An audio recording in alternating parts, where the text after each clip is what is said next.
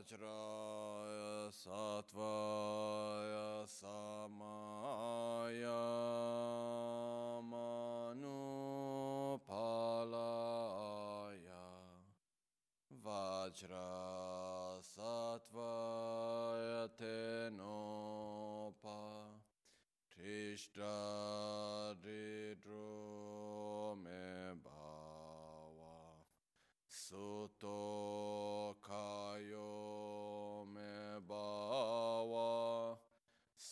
Pocayo me bawa anu rakto me bawa sarva siddhi me prayatsam sarva karma sutsame सेतां श्रेय कुरु हुं हा हा हो भगवा सर्व तत्तगतवज्र मामे मुन्स वज्र भवामः Samaya Sattva Ahum Pe Sangye Chodan Soge Chonamla Chancho Pardo Dani Kyapsuchi Dagi Jinso Gibe Sonamgi Drola Pinchira Sangye Druparashu Sangye chedan tsogi chonamla chancho pardo dani kyabsu chi Dagi chinso gibe sonamgi Drola penchir sangye druparisho Sangye chedan tsogi chonamla chancho pardo dani kyabsu chi Dagi chinso gibe sonamgi Drola.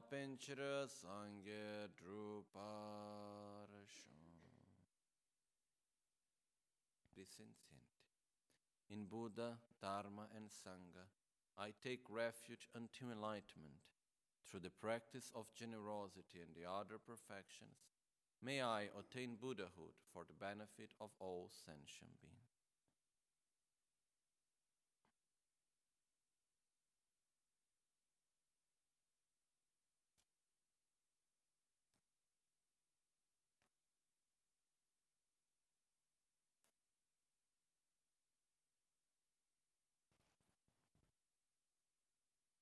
So, yesterday we saw the first three dharmas of preparation.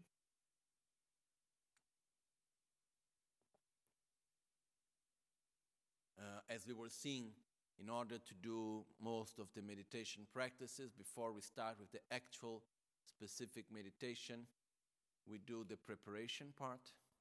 And the preparation is divided into six steps. The first is preparing the place where we will meditate, cleaning the place, making the altar, and so on. Then the second step is to prepare the offerings. So we saw yesterday how to prepare the offerings, why we do it, and so on. Today we'll go again a little bit through the offerings as we talk about how to make the offerings.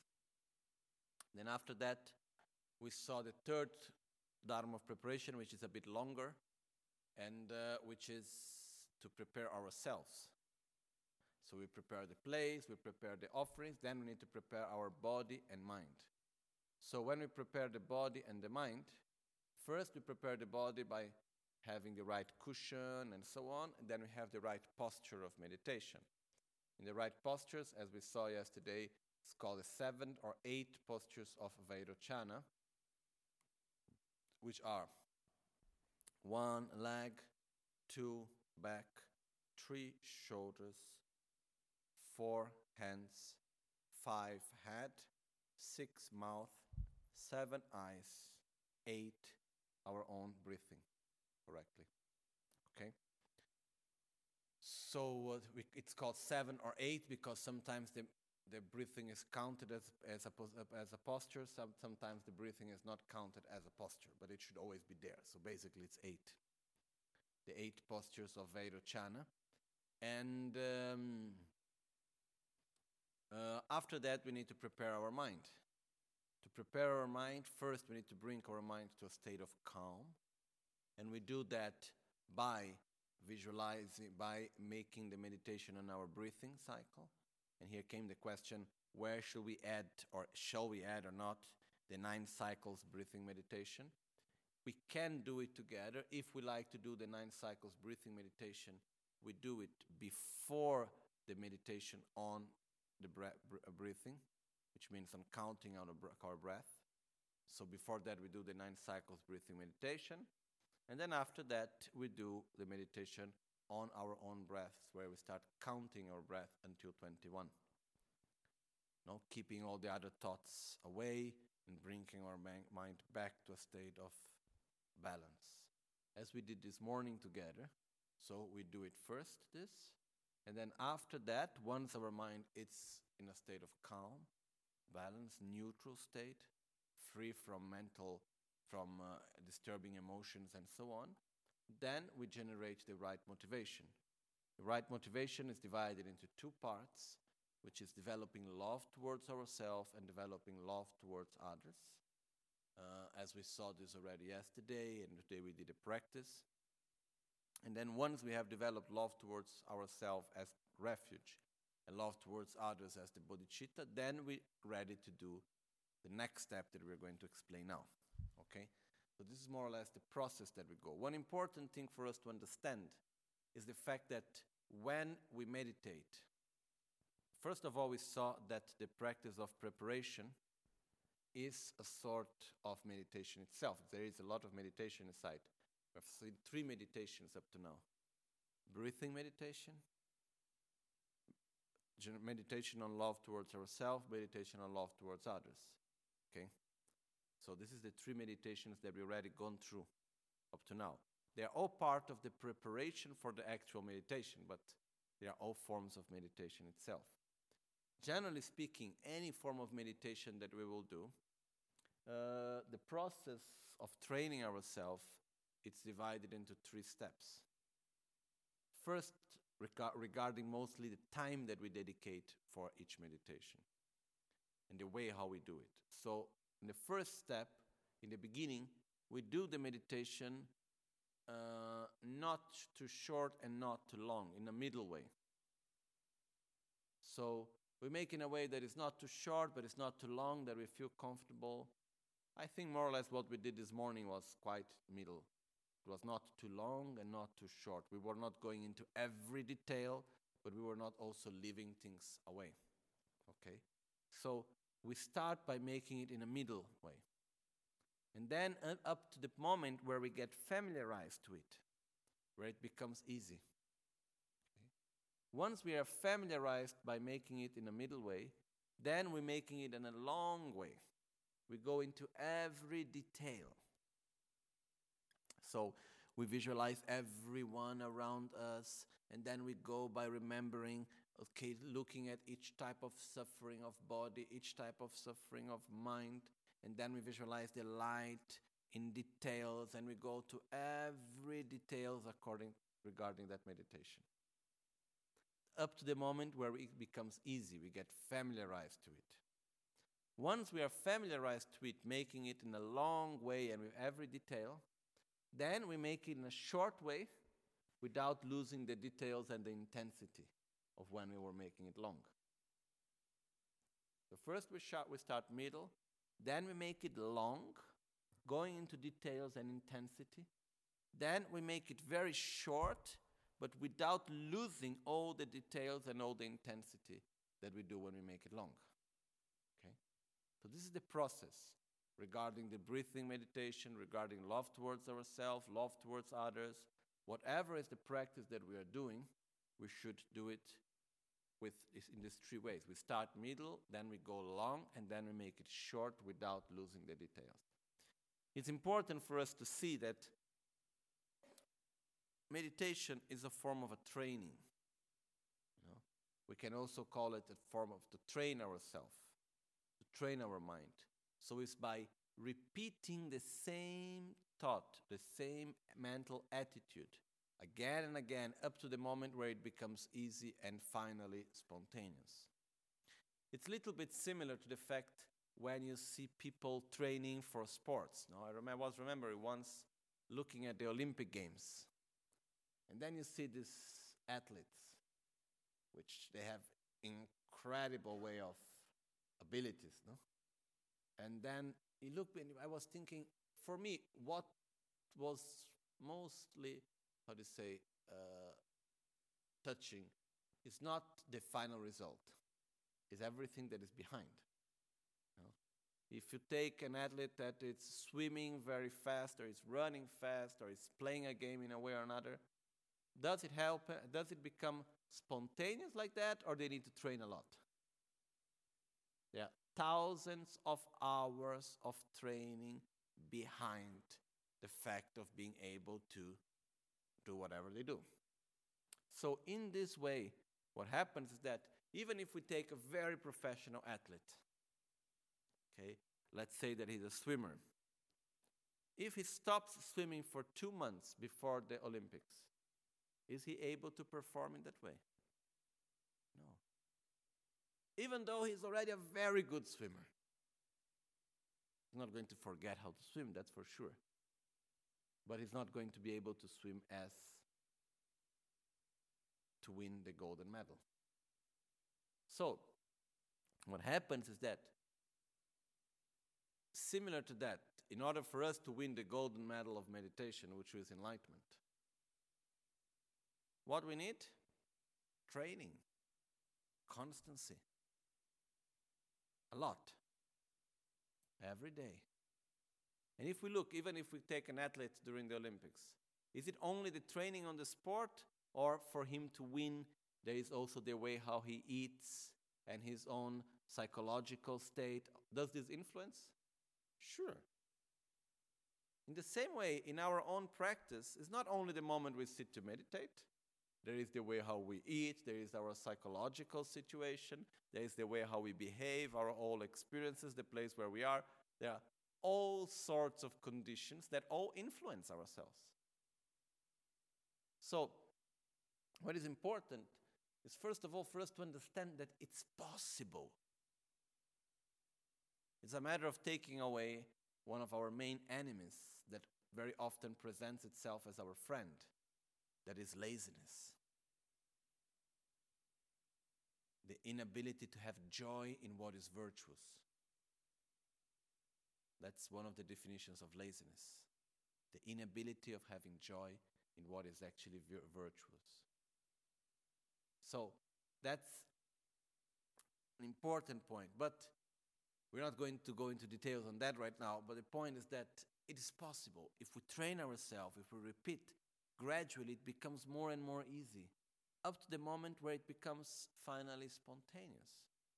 So, and we do that one step after the other. First, breathing meditation, which is actually quite simple. Then we go to developing love towards ourselves. Then we go developing love towards others. And like this, we move on step by step. But, but by doing it in, a, in a constant basis, it becomes easier, easier, and easier, and easier, and easier. That's the point of meditation. Okay? So, um, at the point, which point of the practice we are right now?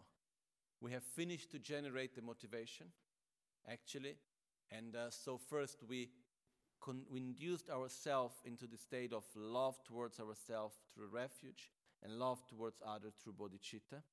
And then we generate the strong intention in which we say, I want to reach enlightenment as quick as possible in this very lifetime for the benefit of all sentient beings.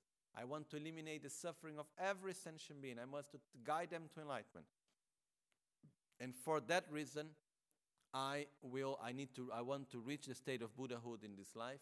And for that reason, for that objective, I will now do the practice of Guru Yoga. I will now do the self healing. I will now meditate on emptiness. I will now meditate on impermanence. I will now listen to the Dharma teachings. I will now do karma yoga. Whatever we are going to do positively, we do with that motivation. So the motivation is when we take this attitude of love and compassion towards others and we direct it for our, to our action. Okay? And we can see all of this actually is in the text of the Guru Puja itself. I will just read the English so that you can see that it's exactly what we have already said. Starting from verse number four, I'm going to go, okay? And it says, For the sake of all mother sentient beings, I transform myself into a Guru Yidam. What is that? It's the moment in which we visualize that Guru Buddha in front of us comes an emanation through our crown, enters our heart, we become inseparable of Guru Buddha. And thus I shall lean, uh, lead all sentient beings to a Guru Yidam's supreme enlightenment. Which means, what's the meaning of that? I guide, I lead every sentient being towards the state of enlightenment. So I visualize from my heart, light emanates, go to the heart of every sentient being, bring them to the state of enlightenment, and then the lights come and reabsorb back into my heart. That's this part. Then after that we have, for the sake of all mother sentient beings, I show quickly, quickly, Nyurwa Nyurwa in Tibetan, I show quickly, quickly, in this very life, Tsedinyila, attain the state of a primordial Buddha Guru Yidam. I will reach the state of enlightenment at very, very quickly at this very lifetime for the sake of all sentient beings. I shall liberate all mother sentient beings from suffering and lead them to the great bliss of Buddhahood. To this end, for that reason, with this objective in mind, for that objective, I now shall practice the profound path of Guru Yidam Yoga, which is the Guru Puja practice that we do. So, for that reason, I will now do the meditation on impermanence or emptiness or whatever it is. So, the point here is that at this moment we visualize that Guru Buddha dissolves into light, comes to our forehead, fills our central channel, from that expands through our body, and from that expands through the whole universe. But that's when we generate the actual motivation. Okay? And then we go to the next step, which is actually entering the fourth Dharma of preparation. Okay? And we go back to verse number one. One minute. Okay? So, what happened is that the, in the beginning of the fourth Dharma of preparation, what we do is that we purify the place where we are. In order to make the purification of the environment, we must first generate ourselves in a pure form. Because, us in our ordinary form, who are we to manifest light and nectar from our heart and purify the environment? So, in that sense, we generate ourselves in a pure state as Guru Buddha. So, what we do is that Guru Buddha had dissolved into light, absorbed into our front head, forehead, entered through our central channel, expanded through our body, and from our body to the universe. Everything in the universe becomes inseparable of light. There is nothing more than an infinite light, empty light, empty of inherent existence, inseparable of great bliss. And I am this union of great bliss and emptiness. Then, from that state of great bliss and emptiness, okay, we generate ourselves in the form of Guru Buddha, in the form of the deity, like Vajra Vajrasattva or Vajrayogini or whatever practice mainly we are doing, or simply in the form of Guru Buddha. We generate ourselves in this pure form, and again, the, inv- the uh, universe around us appears. Okay, my own sensation, my own way of doing this is more or less like this, trying to explain one point which is important the light expands, okay? It goes through the whole universe. And then I generate myself again. But it's not that the light contracts and then I generate myself as the deity. Okay? Imagine the following. How to explain? Uh, imagine that the light expands through the whole universe, and the whole universe is covered with light. Together with the expansion of this light through the universe, our mind expands together. And then suddenly It's like if our mind covers the whole universe and then the universe manif- develops from it again. Like if the whole space of the universe becomes the space of our own mind. Then from that infinite space of great bliss and emptiness, we manifest ourselves. And that infinite space continues to be infinite within ourselves. I don't know if it's clear, more or less. But it's not like the light expands and then after it reabsorbs and the eh, world appears again. It expands and then from that infinite state, once again, the universe appears. Okay? And the whole infinite space remains within our own mind as infinite. So, at that moment, we generate ourselves as the deity, inseparable of the union of great bliss and emptiness. And from our heart, light emanates, purifying the whole environment around us, eliminating all sorts of impurities such as pollution and conflicts and all types of things, and then negative things, and then the light reabsorbs back into our heart. If we look in the Guru Puja, the verse for this is actually verse number one. So people may ask me why it's in verse number one if we do this visualization later. Because there are two ways of doing this part of taking refuge. One common way of taking refuge, where we are in our ordinary appearance, and there is a way of taking refuge specifically from the highest Yoga Tantra, which is where we take refuge already as the deity, which is quite difficult to understand and difficult to practice. It's not really so simple. So, for beginners, we take refuge, we start in the ordinary appearance, and then after we Guru Buddha dissolve into light, then we generate ourselves as the deity in order to purify the environment and generate the offerings. So, that's why Pabongka Rinpoche explained that for beginners, when we do the Guru Puja, we should do the meditation of verse number one after verse number six. And we should start from verse number two. Because verse number one says, Within great bliss, I manifest as Guru Yidam. So from the state of great bliss and emptiness, I appear as Guru Yidam.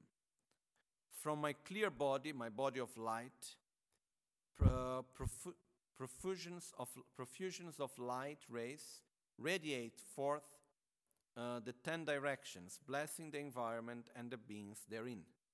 So I generate myself as Guru Yidam. From my heart, light emanates, purifying the whole environment and everyone living there, and then reabsorbing back into my heart. All the times that light emanates, it after, when it finishes, concludes its job, it comes back and reabsorbs back into our heart.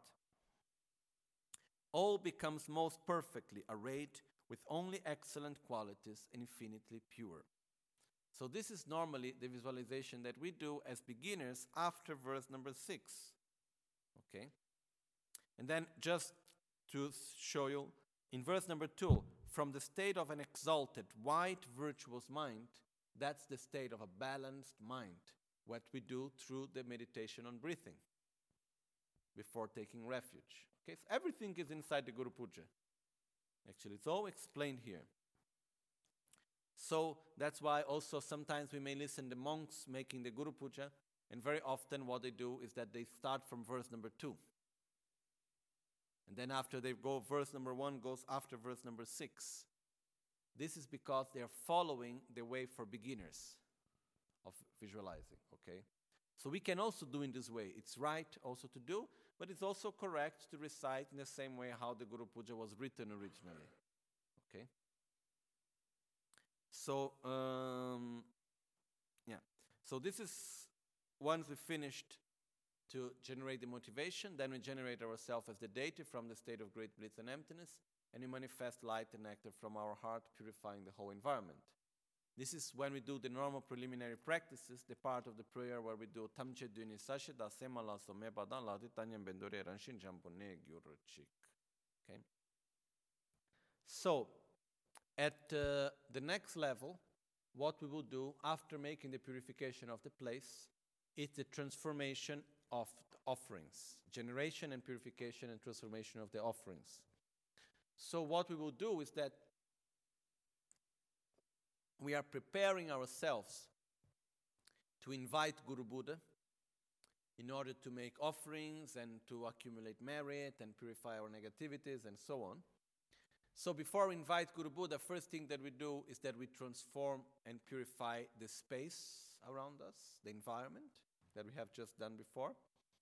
Second, we generate the offerings. When we generate the offerings, we visualize in front of us this ocean of offerings. The offerings are all the objects of pleasure of our five senses. Okay? So it depends of each one of us. You it's not that there is something specific that you need to visualize in that way. Like if we talk about food, it's not that, oh, Buddha was Indian, so you need to visualize rice and dal because that's what he likes. No, you can visualize whatever you prefer, you know. What is the best for yourself? We visualize what we see as an object of pleasure.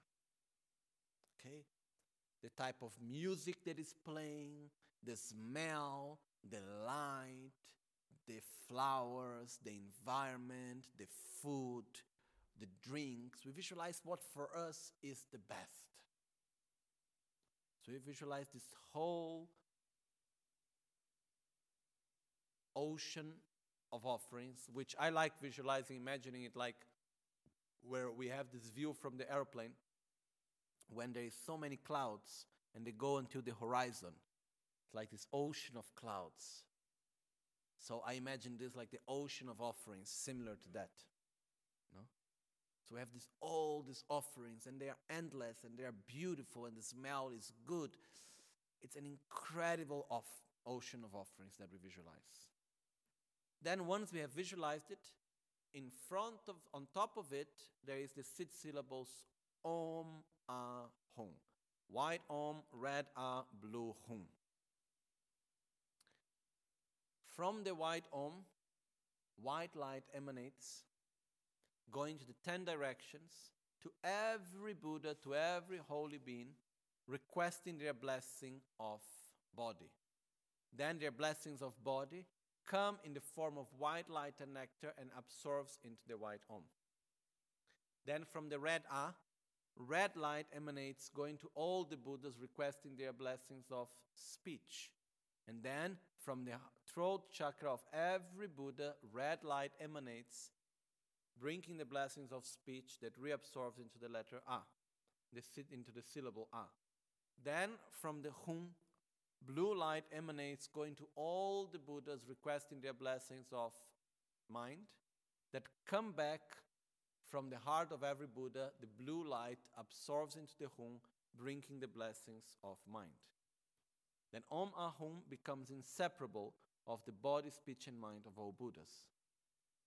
Then the Hum, first from the tree, the Hum dissolves into the offerings. And we imagine like when the Hum descends and he melts through the offerings, this blue light expands through the whole ocean of offerings. And as the Hum expands through the offerings, it transforms and it eliminates any sort of impurities of taste, sh- uh, smell, t- uh, touch, or shape.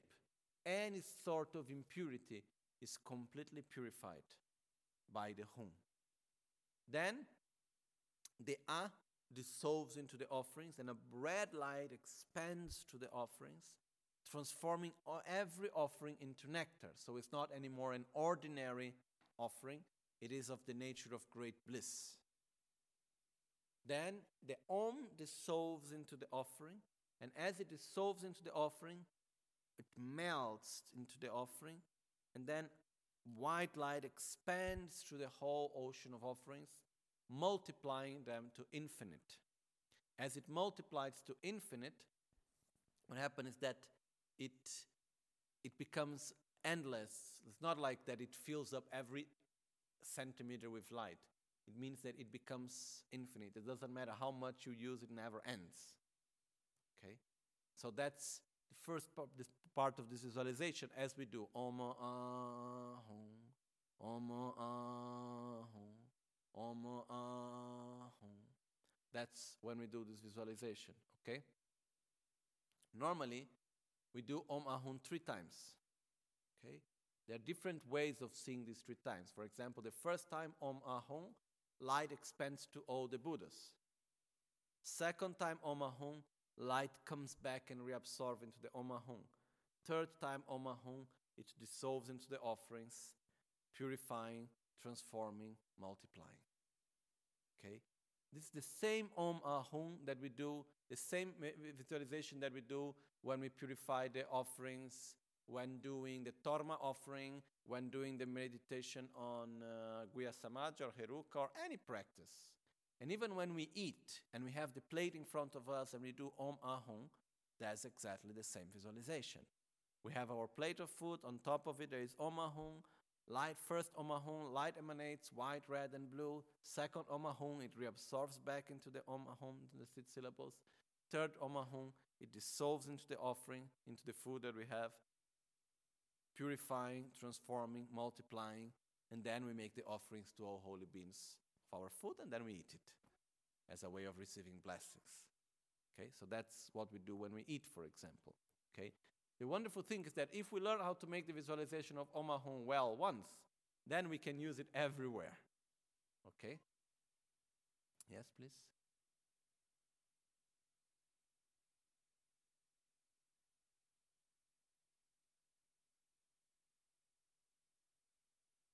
Not necessarily.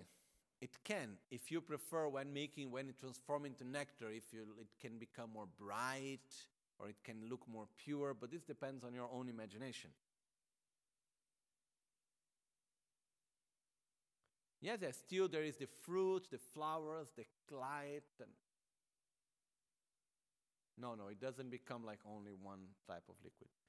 And then at the same time, also, there is what is called the purification of the inner offering which I'm not going to go into details now, but just because you all know the practice of self healing, it makes easier to understand quickly. Like in self healing, when we do the Om Ahum, what happens is that, no, sorry, not the Om Ahum, when we do in self healing the uh, Eyam Ram Lambam, the purification of the elements, what we are doing actually it's transforming our body and mind in order to generate the union of great bliss and emptiness purifying our body and mind in order to generate the union of great bliss and emptiness. So, what we do space in the crown, wind in the secret chakra, the wind blows up, it purifies fire, the fire grows, purifying earth, the earth's heat purifies water, the water evaporates, going to the crown, condensing in the crown, and then coming down as a rain of nectar. And as this nectar comes down, we experience great bliss. And through great bliss, we meditate on emptiness.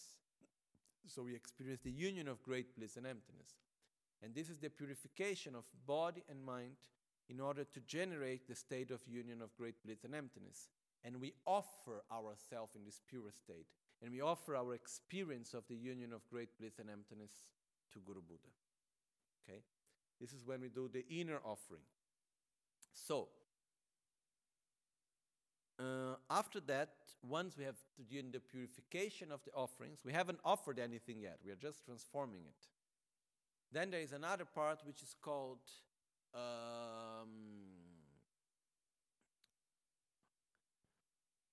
how do you say transforming to the power of the truth or something like that. So which means that we may have we may think oh you know it's what normally this is the prayer where we do kunjo sumge demba da sangye dan jenjo semba tamche gi jinge lab dan sangye uh sangye jinge lab da sangye uh kunjo sumge denpa da sangge da janju senpa tam chege jenge labdan zoni yon su tsobe zoni yon su tsobe nga dan chenpo zoni yon su tsobe nga dan chenpo dan choki nambar da chen samge mi kya pe topki de shin yidu gyur chik then normally we do singing. kunjo sumge denpa dang sangge dan chanchu senpa sempa tam che ke jinge labdang Tsonyi yon su tso pe nga dan chen bo dang chöki ye nambra dachin samge mikyape topke teshin nitu gyurchin. What does it mean in essence? We may think, oh, these offerings that I'm doing is just some seven bowls of water and some visualizations that can be very extensive or not so extensive. It depends on what I'm able to visualize. And how can I offer this to Guru Buddha? You know, it's nothing. But here it comes, it, we say, through the power of the truth of Buddha's own merits, may these offerings become real. Which means, if we offer anything to Buddha to drink, it can be something that for us is very awful. But when a Buddha takes it, he can only experience bliss because he doesn't have any causes to experience suffering.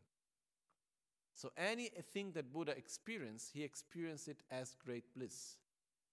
So we say, may through the power of your merits, the two accumulations of merit and wisdom, may every offering we, be, we make become real.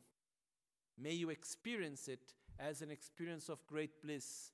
May it does not be just some stupid offering that I am making, some visualization that doesn't have much meaning. Actually does, but if we think like that, it's not just my visualization, it's real offerings that you are receiving, not because I am powerful to create very special offerings, but because of your own merits.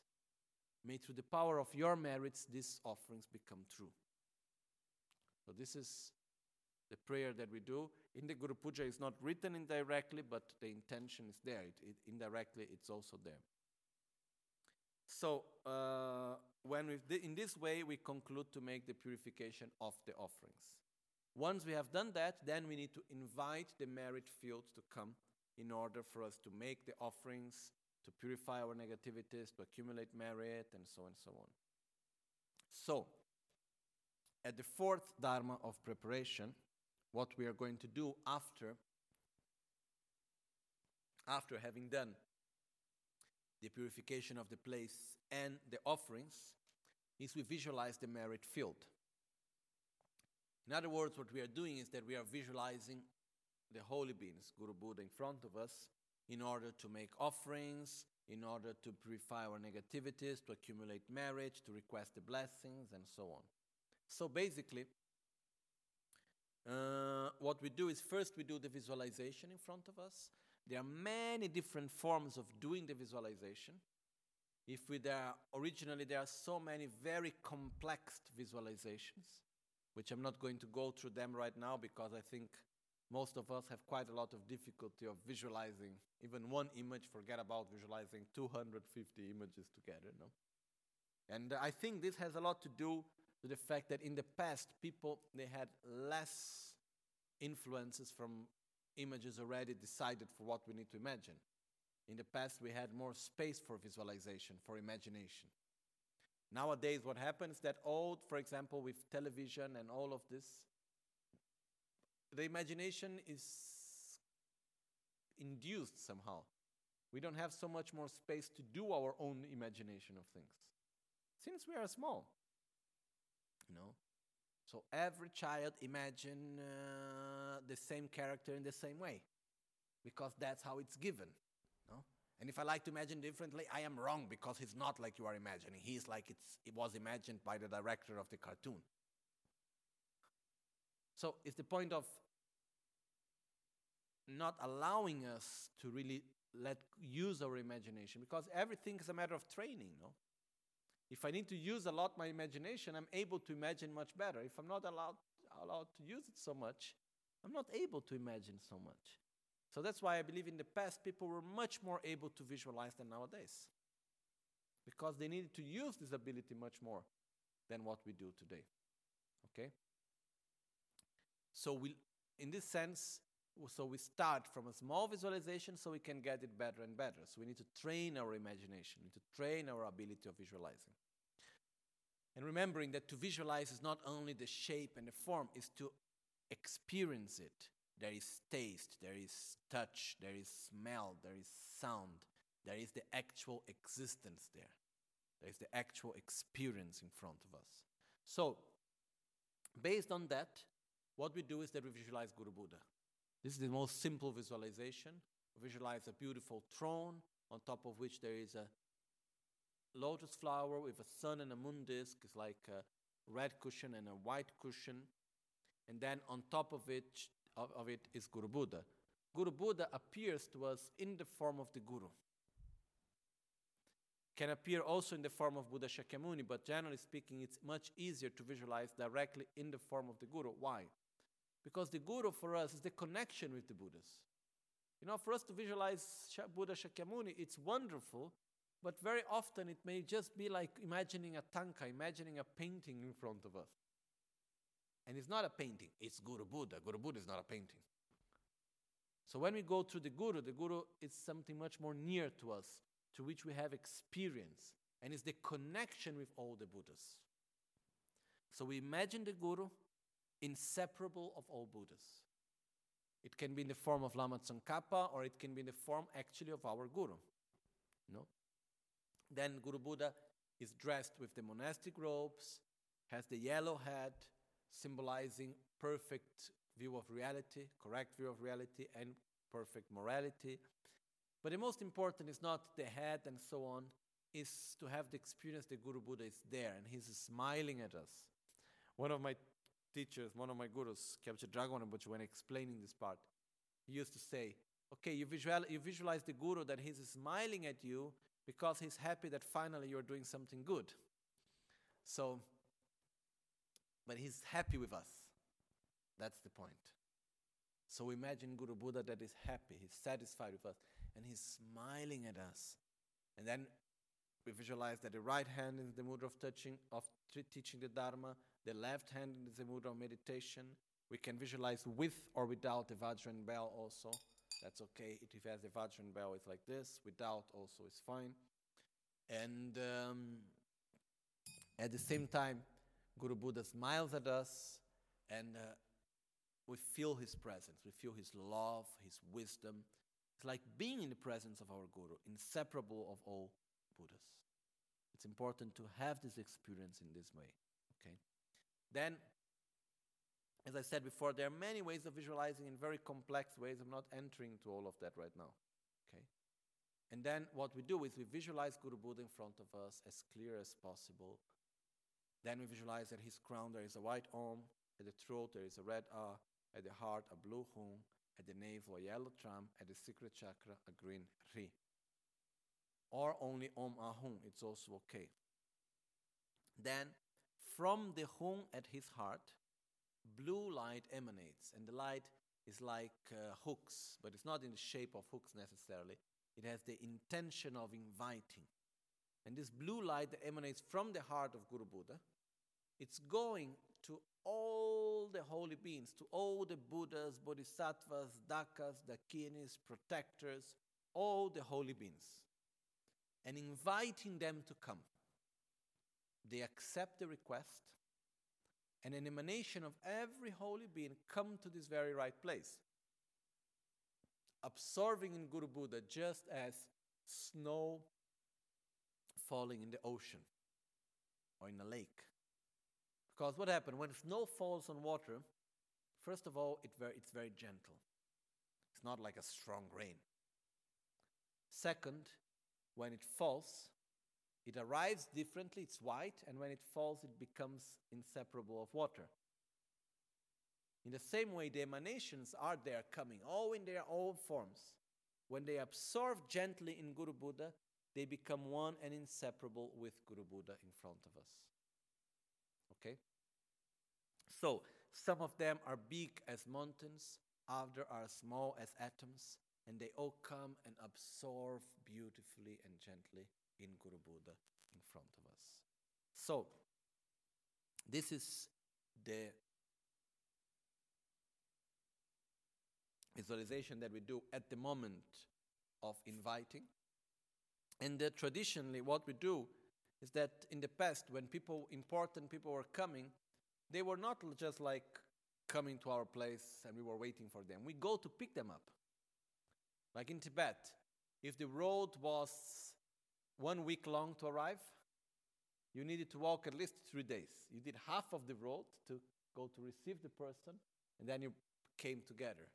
Even nowadays, you know, like for example, when Trijang Rinpoche came, I went to pick him up in Austria.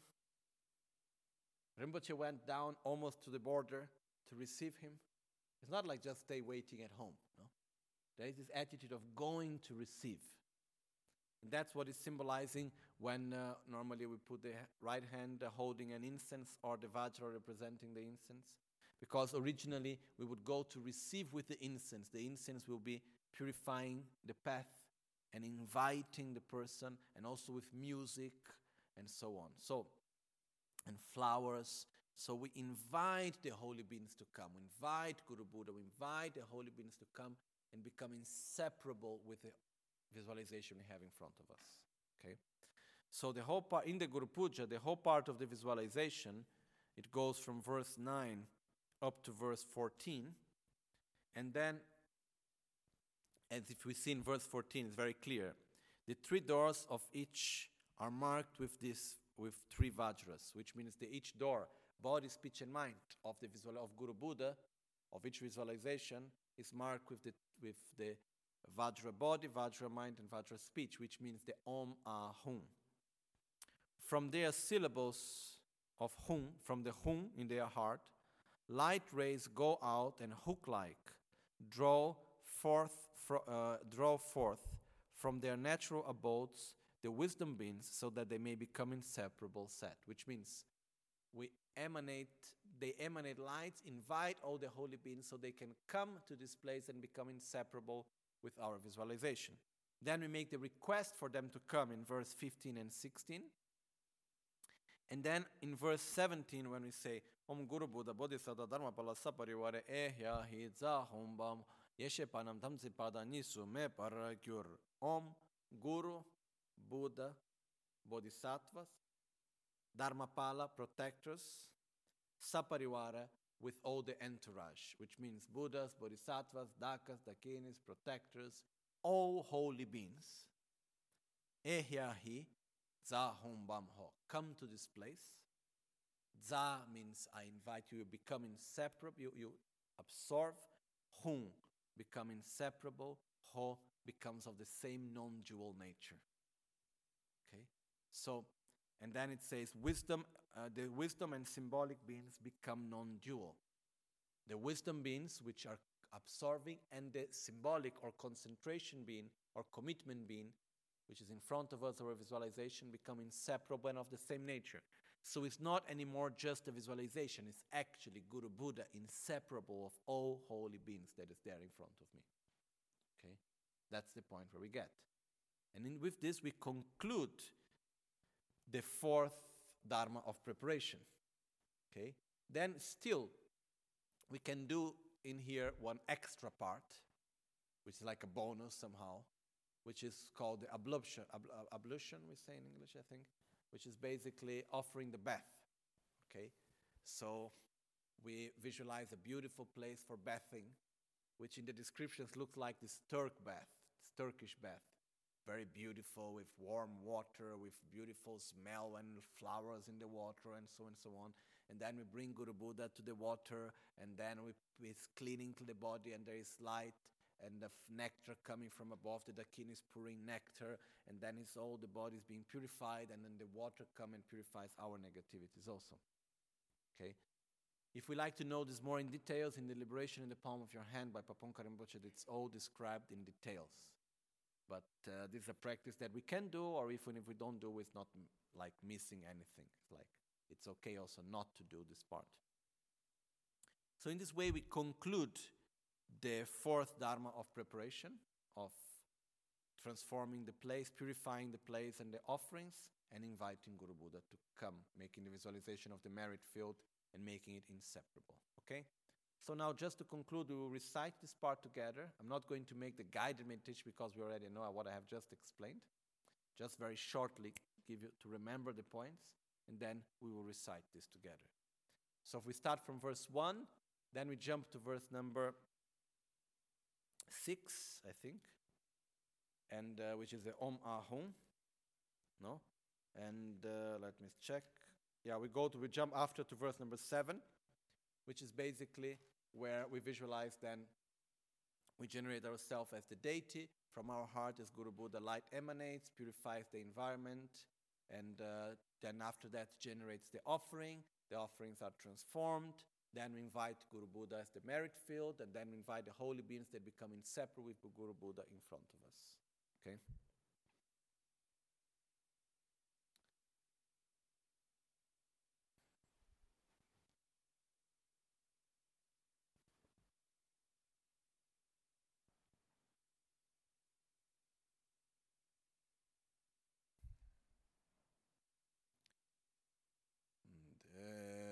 Chen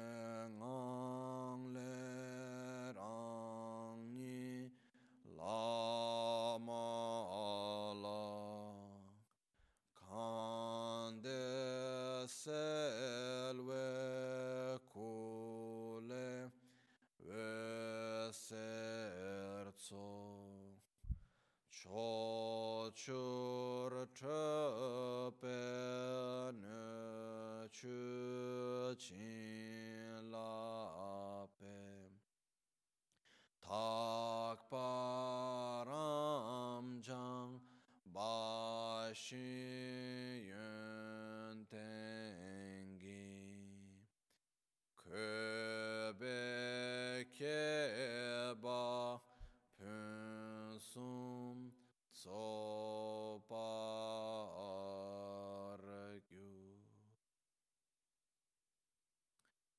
om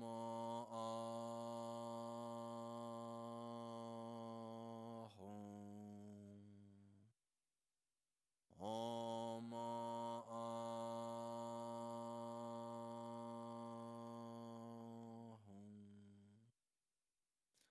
om ahum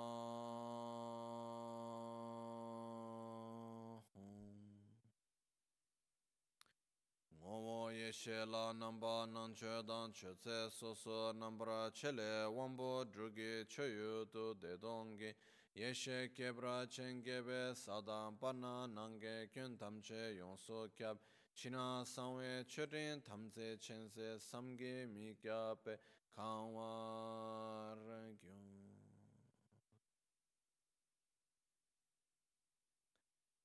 We visualize Guru Buddha in front of us. And his heart is Buddha Shakyamuni. In the heart of Buddha Shakyamuni, Buddha Vajradhara. Guru Buddha is present with us to bless us. Visualizziamo Guru Buddha davanti a noi, inseparabile da tutti gli esseri sacri, con Buddha Shakyamuni al suo cuore e Buddha Vajradhara al cuore di Buddha Shakyamuni.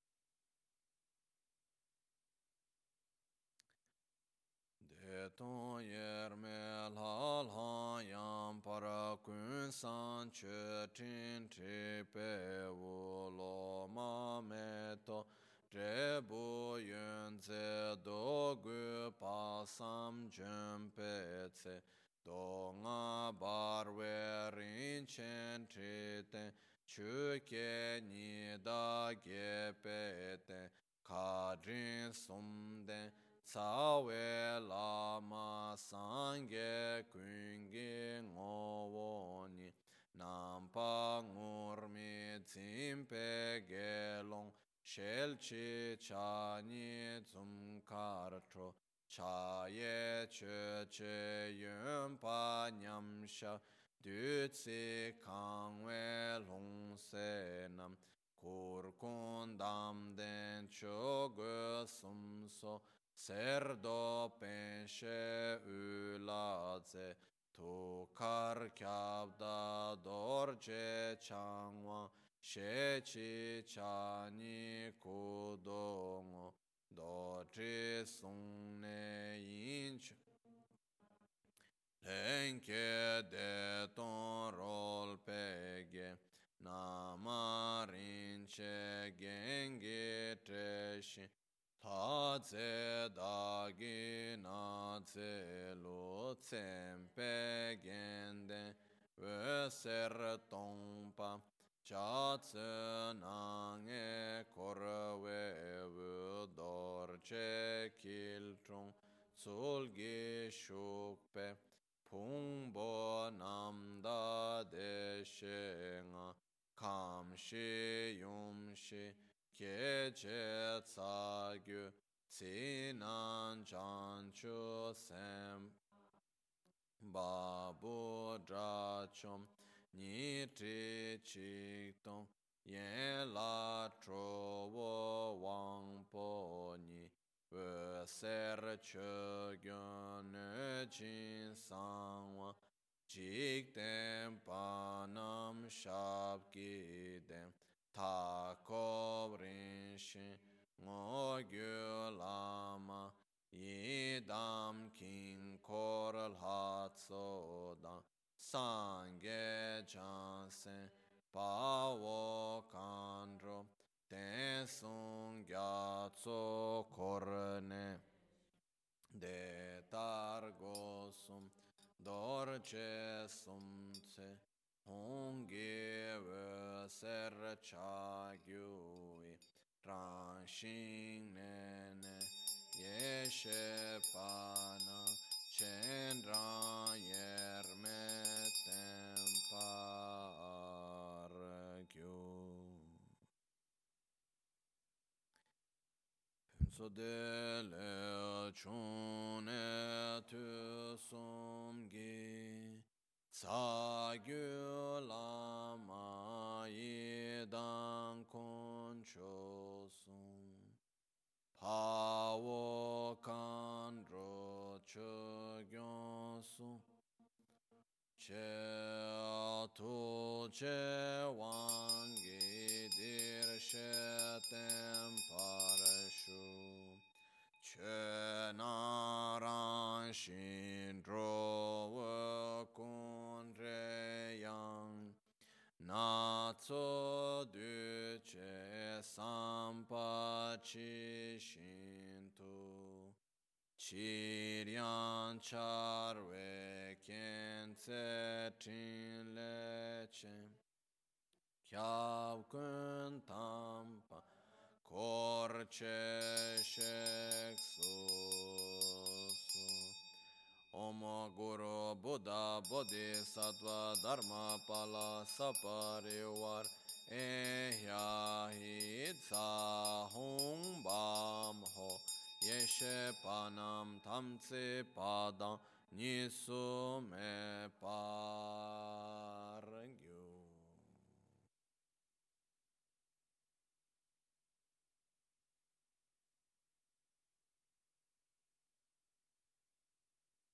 Jetsun lame kutse rapten chi namkar tinle chochur gepa dang losan tempe drome sasum gi drove muse tatu ne gyur chi nimo dele tsendele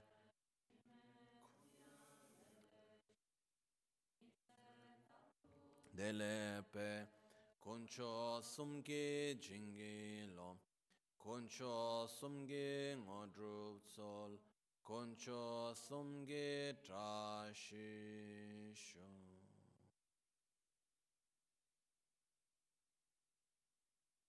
At dawn or dusk, at night or midday, may the three jewels grant us their blessings. May they help us to achieve all realizations and sprinkle the path of our lives with various signs of auspiciousness.